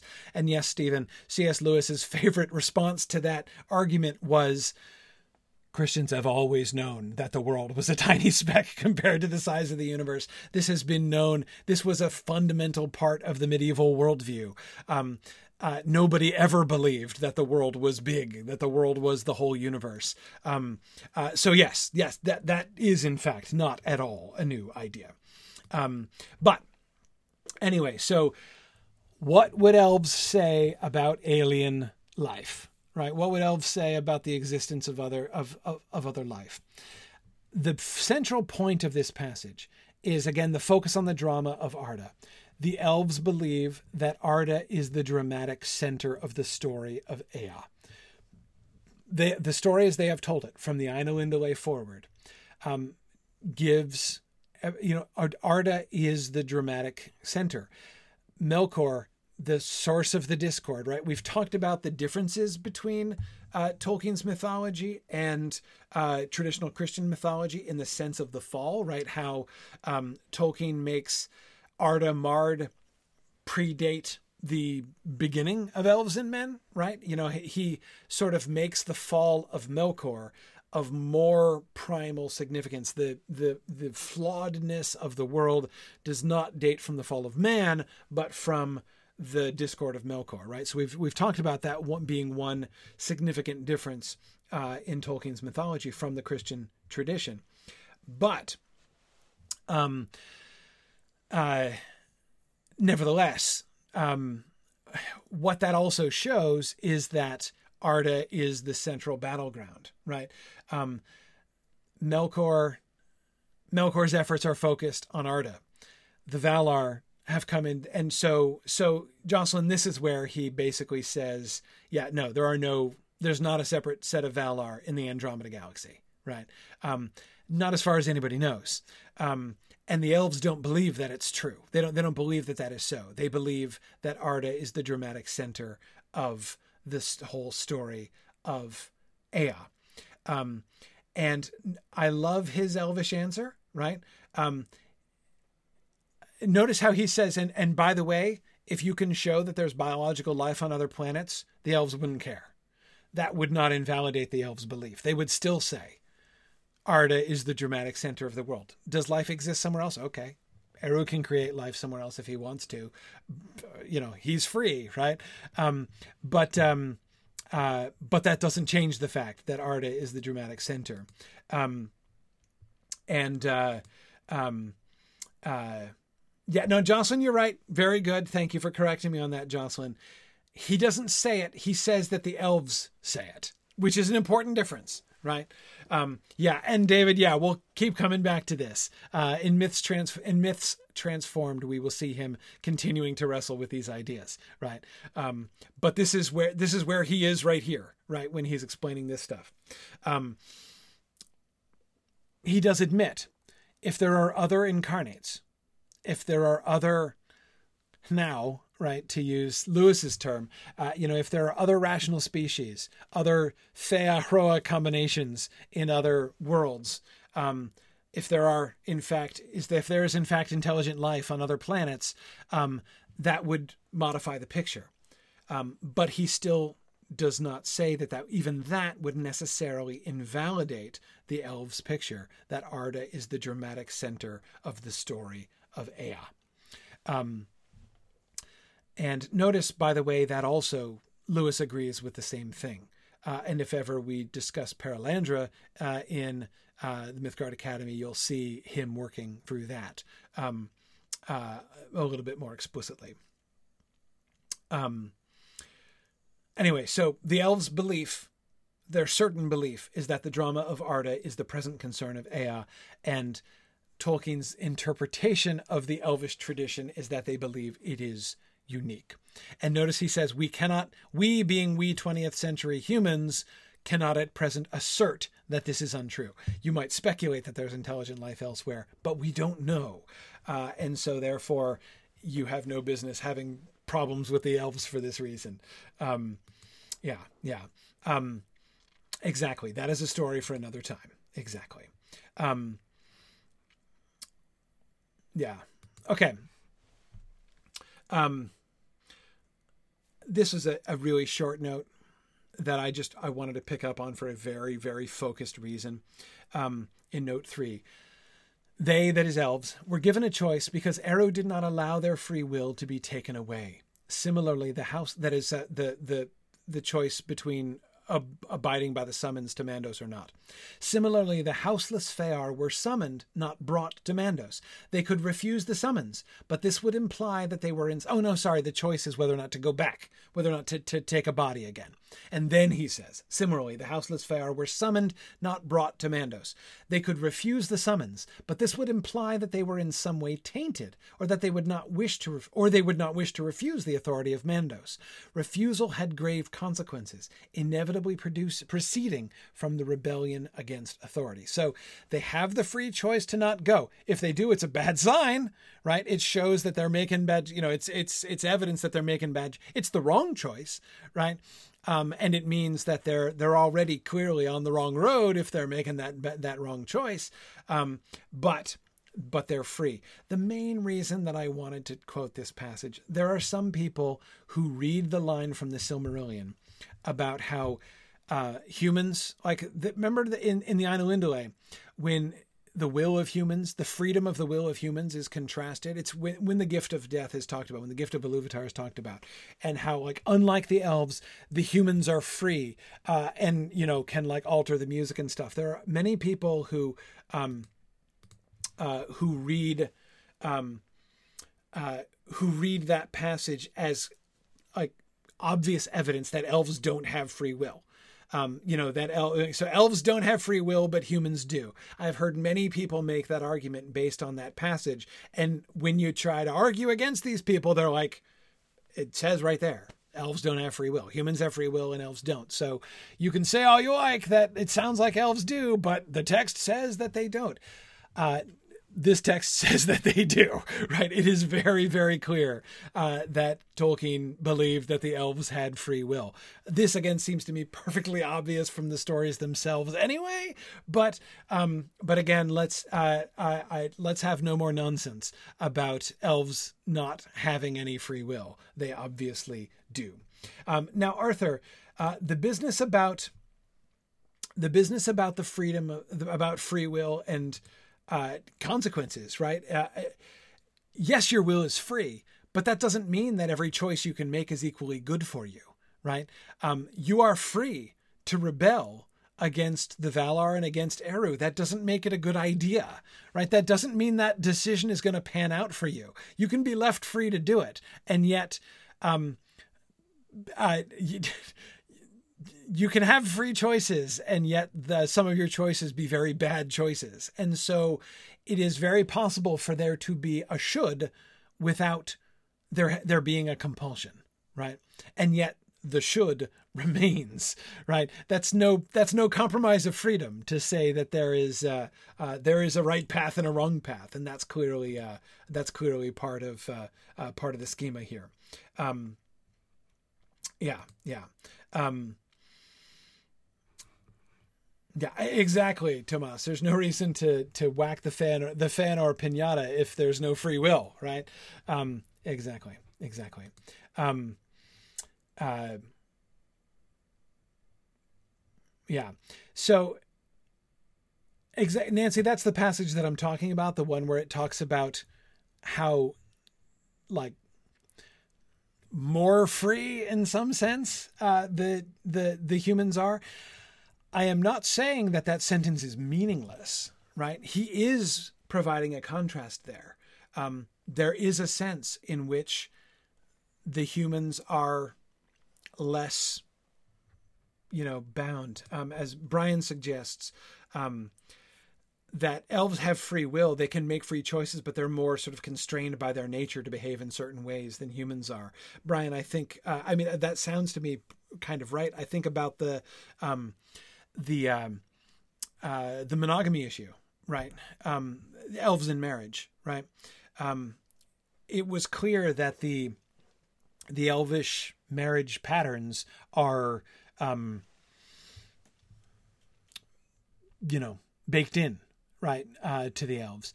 Their will is free; like they could act differently if they want to, and some of them do. It, happens. We see uh, even uh, people deviating from that, you know, uh, kind of uh, fundamental baseline. Um, but, um, uh, but still, they're they're they're not inclined towards, uh, you know, whereas humans don't have the same natural inclination towards monogamy that elves appear to have. Um, so, and th- th- that sentence could be referring to things like that. But again, my point is just any conclusion from that sentence which says, therefore, elves don't have free will, it is, it is, it is not so. Elves have free will. Okay, note four. Death among men and hobbits. Sooner or late, because that is about death, death sooner or death late. You know, the slow-footed hunter, all that stuff. Because the elves believed that the Fëar of dead men also went to Mandos without choice in the matter, their free will with regard to death was taken away. There they waited until they were surrendered to Eru. The truth of this is not asserted. No living man was allowed to go to Aman. No Fëa of a dead man ever returned to life in Middle Earth. To all such statements and decrees, there are always some exceptions because of the freedom of Eru. Eärendil reached Aman, even in the time of the ban, but he bore the Silmaril recovered by his ancestress Luthien, and he was half elven. He was not allowed to return to Middle Earth.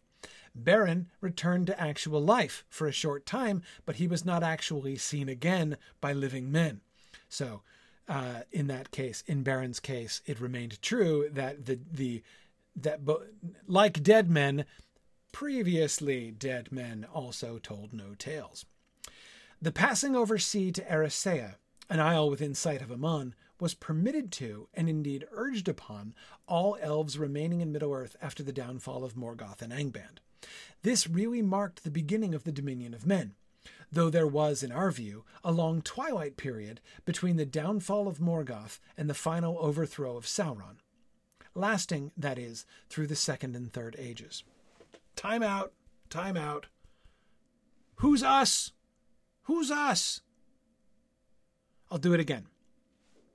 The passing over sea to Eressëa, that is the elves going over the sea, Círdan the shipwright's job, was permitted to and indeed urged upon all elves remaining in Middle Earth after the downfall of Morgoth and Angband. Okay, so all the elves in Middle Earth are urged to go back to Valinor. No, to Eressëa. Fine. This really marked the beginning of the dominion of men. So it wasn't the end of the third age that was the beginning of the dominion of men. The beginning of the dominion of men happened at the end of the first age. But there was a long twilight period between the downfall of Morgoth and the final overthrow of Sauron. So the second and third ages were the long twilight of the time of the elves. And the dominion of men then really begins in earnest in the fourth age, but it was already happening there. But that parenthetical thing, this is really remarked this really marked the beginning of the dominion of men, though there was, in our view, a long twilight period. In whose view was there a twilight period? who is viewing the history of the elves and defining the second and third ages as a long twilight period. Let's keep going. But at the end of the second age came the great catastrophe by an intervention of Eru that foreshadowed, as it were, the end of Arda, the annihilation of Numenor, and the removal of Aman from the physical world. The passing over sea, therefore, of mortals after the catastrophe, which is recorded in the Lord of the Rings, is not quite the same thing. Not quite the same thing as the sailing to Eressëa before the catastrophe.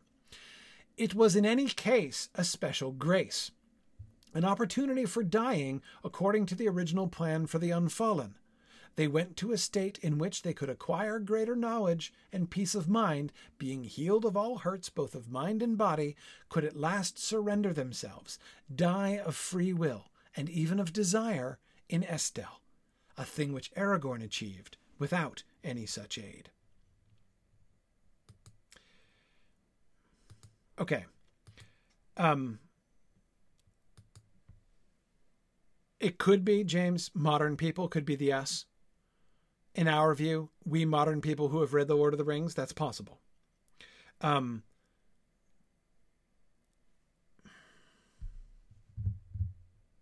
you know what it sounds like? Just a touch. It sounds to me like the us in the prologue of The Lord of the Rings. I mean, like hobbits. It sounds like the Red Book of Westmarch, is what that sounds like to me, in our view that is in the view of the hobbits who are telling these stories is kind of what that sounds like to me. Yes, Marianne, the translator of the Red Book, is exactly what I'm what I'm thinking there. Um, now, I don't think he's consistent with that. I think that you know if we look through all of the time in which Tolkien uses the first person, either singular or plural, in this commentary and notes. Um, I don't think that it, it doesn't extend to, to, I don't, some of them are clearly not applicable to hobbits. But boy, doesn't that sound like the Red Book of Westmarch. I think it does, anyway, a very great deal. Um, um, yeah, exactly, James. It doesn't fit with the other notes in the commentary. Um, but um, but if we take R instead as modern 20th century readers, that is weird. That doesn't fit very well with that usage, uh, in our view, because we don't view the second and third age as a long twilight. But what view did we have of the second and third ages? Right? We didn't have any view of that. Right? Uh, no view that we've gotten and we haven't gotten from reading the Lord of the Rings. So, um, yeah, I, I think, yeah, Giant98 on Twitch was thinking about the Red Book authors too. Um, my theory here, James, is not that this is not to say this reveals that he meant hobbits all along. I don't think so. I think he's kind of slipping into that mode, right? Uh, you know, he's he's it's a mode that he got used to, that he used a lot, um, and I think that he's uh, um, I think that he's he's kind of slipped into that using the Hobbit we, uh, you know, the Hobbit us in that uh, in that in that moment. I don't know if he did it accidentally. I don't know if he was kind of toying for you know for a moment toying with the idea of using a frame even for his commentary itself. Um, yeah, I'm not really sure, uh, but I, I, anyway that parenthetical I found really really fascinating. Um, one thing we notice here is that um, um, and notice that he um, clearly connects the mortal fates of hobbits and men here. That's always implied, right? That hobbits are mortal and share a similar fate to that. You know that uh, wherever hobbit, however hobbits came to be exactly like they currently are, um, they are incarnates. They are one of the children of Iluvatar. They are a subset of men in other words. I mean, they're they are uh, they are plainly they're not a separate creation. They're not like the dwarves. Um, you know, they're not the stepchildren of they're not the the, the, the younger stepchildren. They're not the redheaded stepchildren of Iluvatar. They are um, they are they're they're men essentially uh, from a an ontological standpoint, right? Um, and so here he is he is explicitly confirming that, right? Um, uh, yeah, yeah. Um, okay. Um, and here we get his, you know, we get suddenly we're leaping forward to to find out what happened to Frodo and Bilbo uh, when they went to Tol Eressëa, right? Um, in the end, they die. They die like Aragorn, right? They die like Aragorn uh, did, of free will, even of desire in Estel. Um, that was the point of going, uh, is to be healed, to acquire greater knowledge and peace of mind, being healed of all hurts of both of mind and body, and in the end, surrendering themselves. Um, yes, yeah.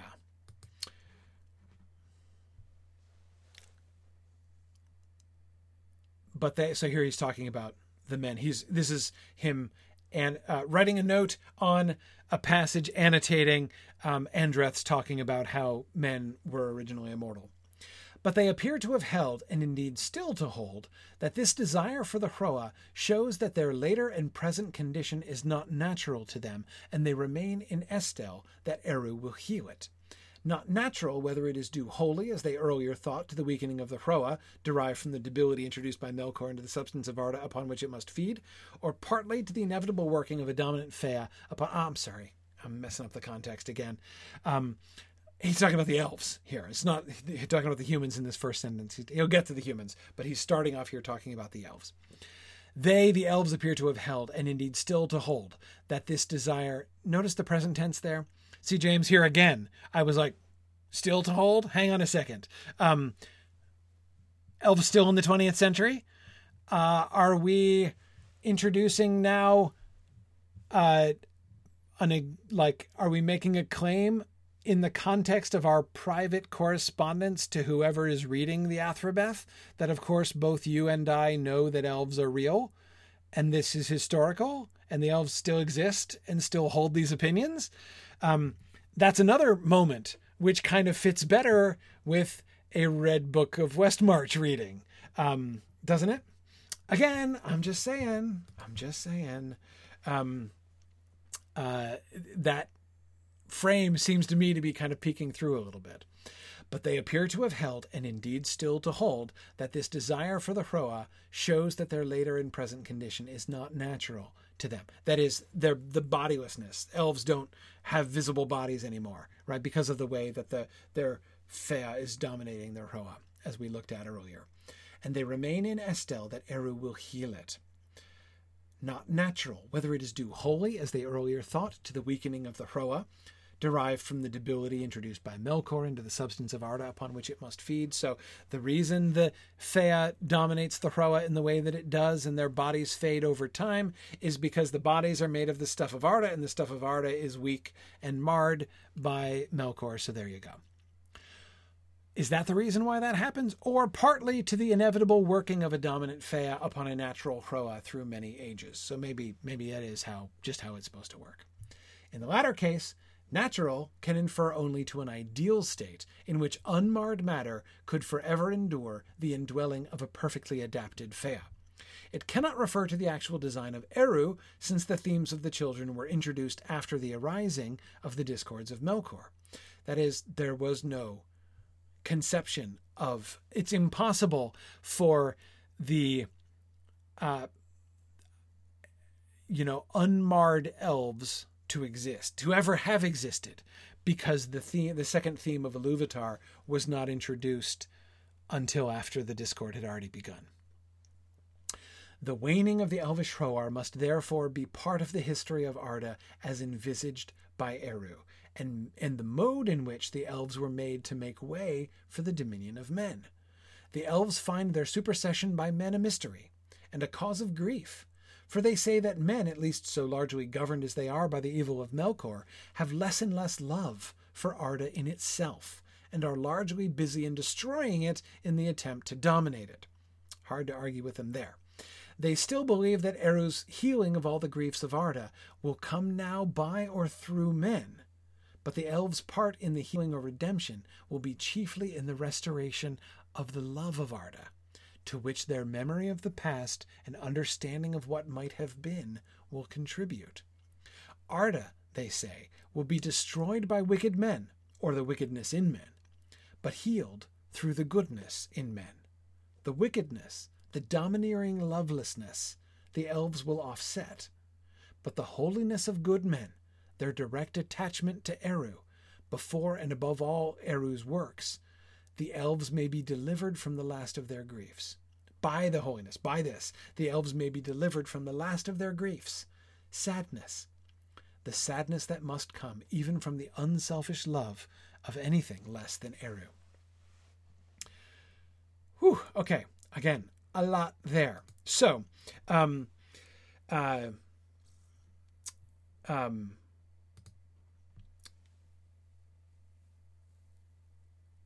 Okay. We see Tolkien here in this note building on the concept that Finrod was playing with, right? When Finrod was first wrestling with the consequences, with the theological consequences of the doctrine that humans were not born mortal, right? We're not origin we're not originally mortal, uh, mortal. Um, uh,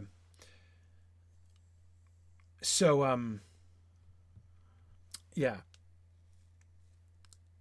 Finrod in the text, in the Athrabeth text, is just exploring the idea. Here we see Tolkien developing it further, right? Um, the holiness of men. So men are pretty bad, right? There's a lot of evil in men, um, and they're going to end up destroying the world. Art, art is going to end up being brought to an end through the wickedness of men. But the holiness of men um, their direct connection to Eru, the resurrection of the body, right? The, the the the the salvation of men is going to be the salvation of the elves as well, just as Finrod forebodes with joy, right? Um, and his he fleshes out here that mutual relationship, right? The elves are going to be delivered from death, the slow-footed hunter that Finrod is anticipating. When the end of Arda comes, the elves are done right?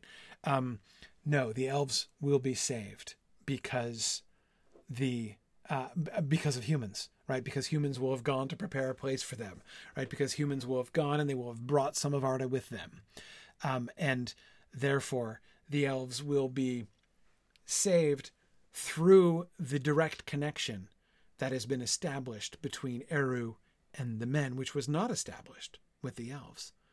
The elves' primarily primary relationship is not with Eru, it's with Arda, right? And that's why elves are primarily sad. That's why sadness is like the inevitable fate of elves. By the time we get to the end of Arda, right, when all of the history of Arda is in the past tense to them and, and living only in their memory, they will be left only with what might have been, and sadness will be the dominant note. Not necessarily regret, but sadness, loss. You know, the memory of things that have been and are no longer will come to dominate almost all of the elvish consciousness. And this, Tolkien says, is the inevitable consequence, even of unselfish love for anything less than Eru himself. Loving Arda is a great good thing. Um, and the elves, we need that. Humans need to be taught, to be retaught the love of Arda by the elves, right? That's one of the things they're going to supply. They're going to teach us how to love Arda again, right? Um, in Arda Remade, we will have the elves to show us how it how it's done, right? But their sadness is first going to be cured through uh, the uh, sort of model and intervention of uh, uh of of men. Um, yeah, yeah. Um, right. So hang on. So Michael is saying going back to the last slide for a second. Hang on, Michael. He's talking about the at the end there. Um, could at last surrender themselves, die of free will, and even of desire, and Estel, a thing which Aragorn achieved without any such aid. Uh, Michael, I don't. Th- he's not saying there that that was the original plan for men. He's saying that is the best result for men now, right? Since men, um, death is not being taken away right? Death remains the destiny of men.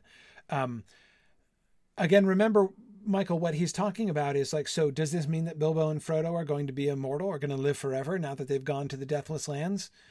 No. As the elves attempted to explain in the Akallabêth to the Númenóreans, it doesn't work that way, right? You can go to the Undying Lands, but you'll still die there, right?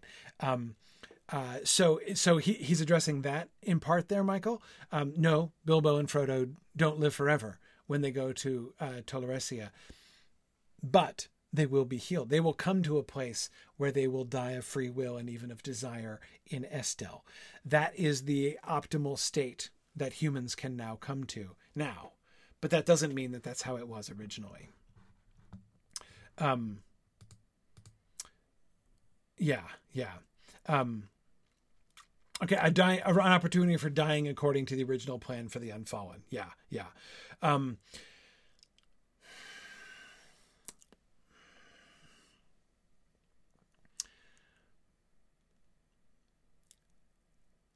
again, back to the conversation he's writing commentaries on here that he's trying to explain. Um, the conclusion that what Finrod immediately says, the significance of Finrod's um, the significance of Finrod's perception of the different psychology of men, them looking around, them being the strangers, right, them being the guests, uh, instead of being natives to the to to Arda in the same way that elves are. Um, this is not their place. They were always meant for somewhere else. Uh, does that mean so he's pushing like what he is clear on he hears Andreth say we were not meant ever to die and she sounds like she's saying we were supposed to be like you but it was that was robbed from us right that was taken away from us um, we we we got this second rate destiny uh, because we got ripped off by Melkor. Um, but originally, our destiny was the same as you. And he responds by saying, No, that can't be. That can't be. Your Hroa and your Fëa just are not related to each other in the same way that ours are. Whatever your fate was, and maybe it was different, it wasn't that. It was never. We're we're the fates of the elves and men were not originally identical, right? So in that sense, it's clear, um, however death would come, whatever that would look like, um, remember that Finrod was talking about like what happens to the elves after they die. Their souls stay within Arda and they go over to Mandos and stuff. Um, even in the original plan for the Unfallen, surely for men as for elves, mortality was possible. Like, you know, set a human being, an unfallen human being on fire and put them through the wood chipper and they're still gonna die. Like their spirits and bodies will still separate from each other, right? Um, so it's it's um um you know uh then so his question was and what would happen then right and his and that's was his point like it would not be it would not be the same so i don't think that this necessarily um in some ways, perhaps I think, Michael, a way to think about it, he gives, he does not, Finrod, I mean, Finrod does not challenge, does not question, does not openly disagree with Andreth's claim that according to the lore of humans, they used to be immortal. He doesn't deny that that's possible. But what he does say is okay, but it was different, and it would have been different from us. Um, so, one way or another, however, the question of longevity was going to be, what was clear is that the souls of the lives of men were never meant to be contemporaneous with Arda, co coterminous with Arm with Arda, like elves are, um, and so therefore, at some point, whether it be sooner and by choice, whether it be later, uh, uh, you know, by force, whether it be only at the end of the world or whatever. Um, it was it was it would have been different uh, with men. There, the original plan for the Unfallen would have been would have been different. Um, uh, so. Um,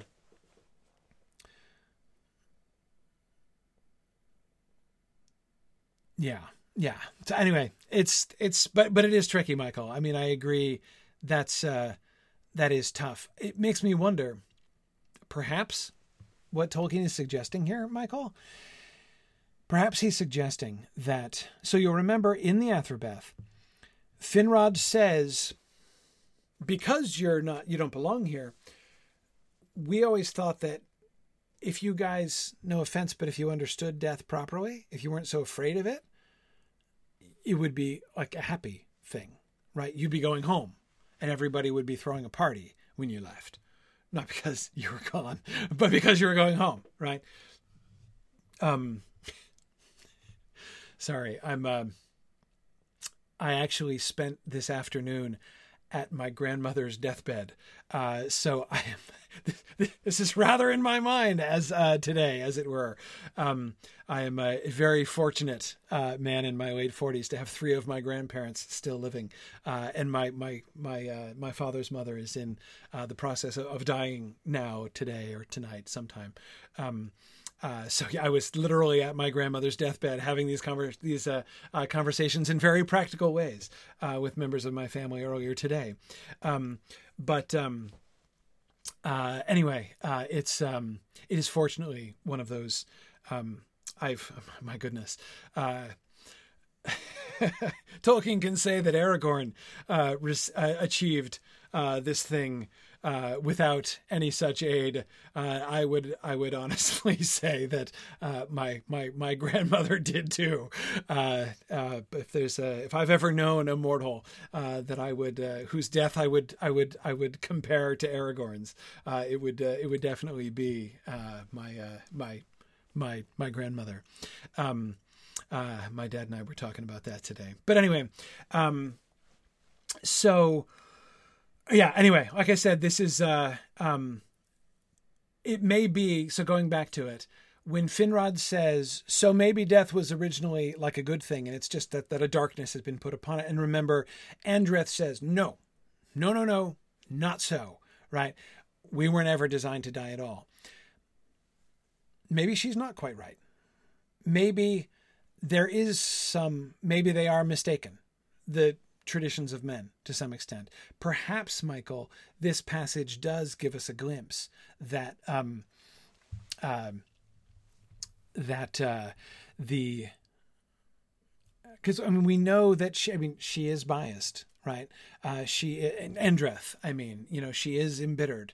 Uh, and there are some ways some things that she sticks to um, sort of um, uh, uh, uh sort of stubbornly right um, and which Finrod kind of pushes against and then kind of backs off and is like never mind we won't go there right um, so I'm wondering Michael maybe uh, maybe he is saying that unfallen man would have not been subject to death automatically, right? Maybe the thing that changed was not mortality in, in, in a pure sense. Like they, they still would have died. But going back to the top of the passage, um, the free will of man with regard to death was taken away, right? Um, elves have a choice about whether or not to go to Mandos after they die. Men have no where their spirits go. Uh, they don't get a vote anymore, right? Um, they do not choose to be uh, to be taken anywhere. They don't choose their time of departure. Um, their free will with regard to death has been taken away, um, and so perhaps Michael, in a sense, um, uh, perhaps in a sense. Uh, um, they um, that's what he's sort of how he's kind of reconciling this concept, right? That in a sense, Andreth is correct that this whole involuntary mortality thing was not part of the original picture, but it doesn't mean Finrod is wrong to say that the ultimate home of humans was elsewhere and their their destiny right? Their goal, even their desire in Estel, would have been, should have been, um, to um, die of free will, even of desire in Estel. Um, yeah, yeah, um, yeah, yeah.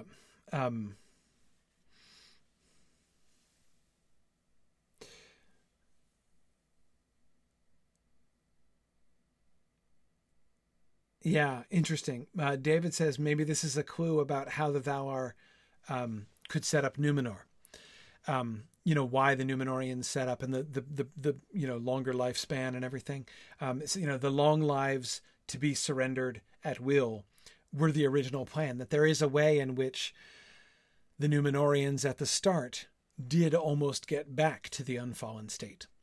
Um, uh, Yes, that it was not merely a prolongation of life. You know, you're still going to die in the same old un- involuntary, but again, that they, they, were able to make that change in this way.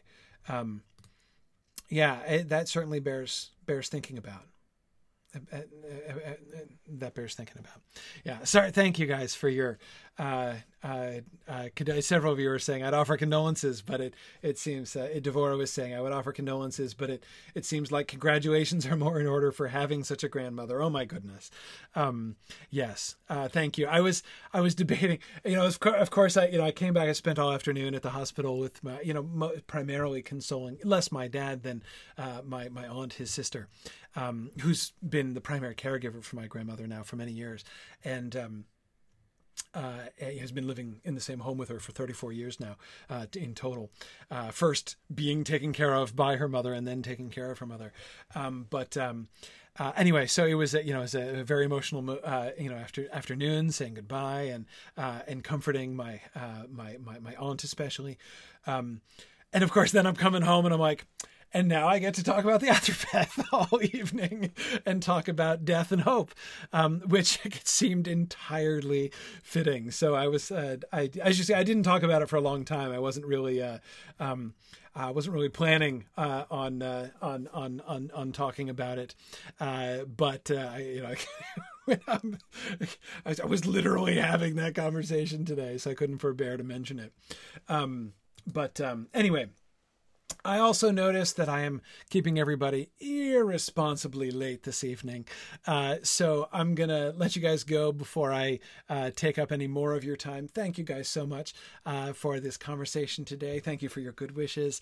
Uh, and um, I will uh, we'll we'll we'll can, we'll, get, we'll finish up the notes next time and then do um, I don't know. My hope is one more class and uh, on the whole like set of Athrabeth materials, and then we'll we'll get to uh, myths transformed uh, by next time. So that's the that's the plan. Uh, we're gonna we're gonna we're gonna finish this stuff out. But um, uh, thanks uh, uh, thanks very much, everybody. thanks for your support and for your your contributions to class tonight. And I will talk to you guys next week. Bye now.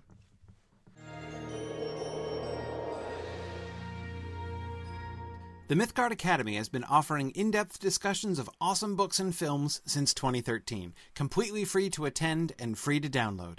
If you've enjoyed our discussions and would like to help them continue, please consider donating at signumuniversity.org/fund.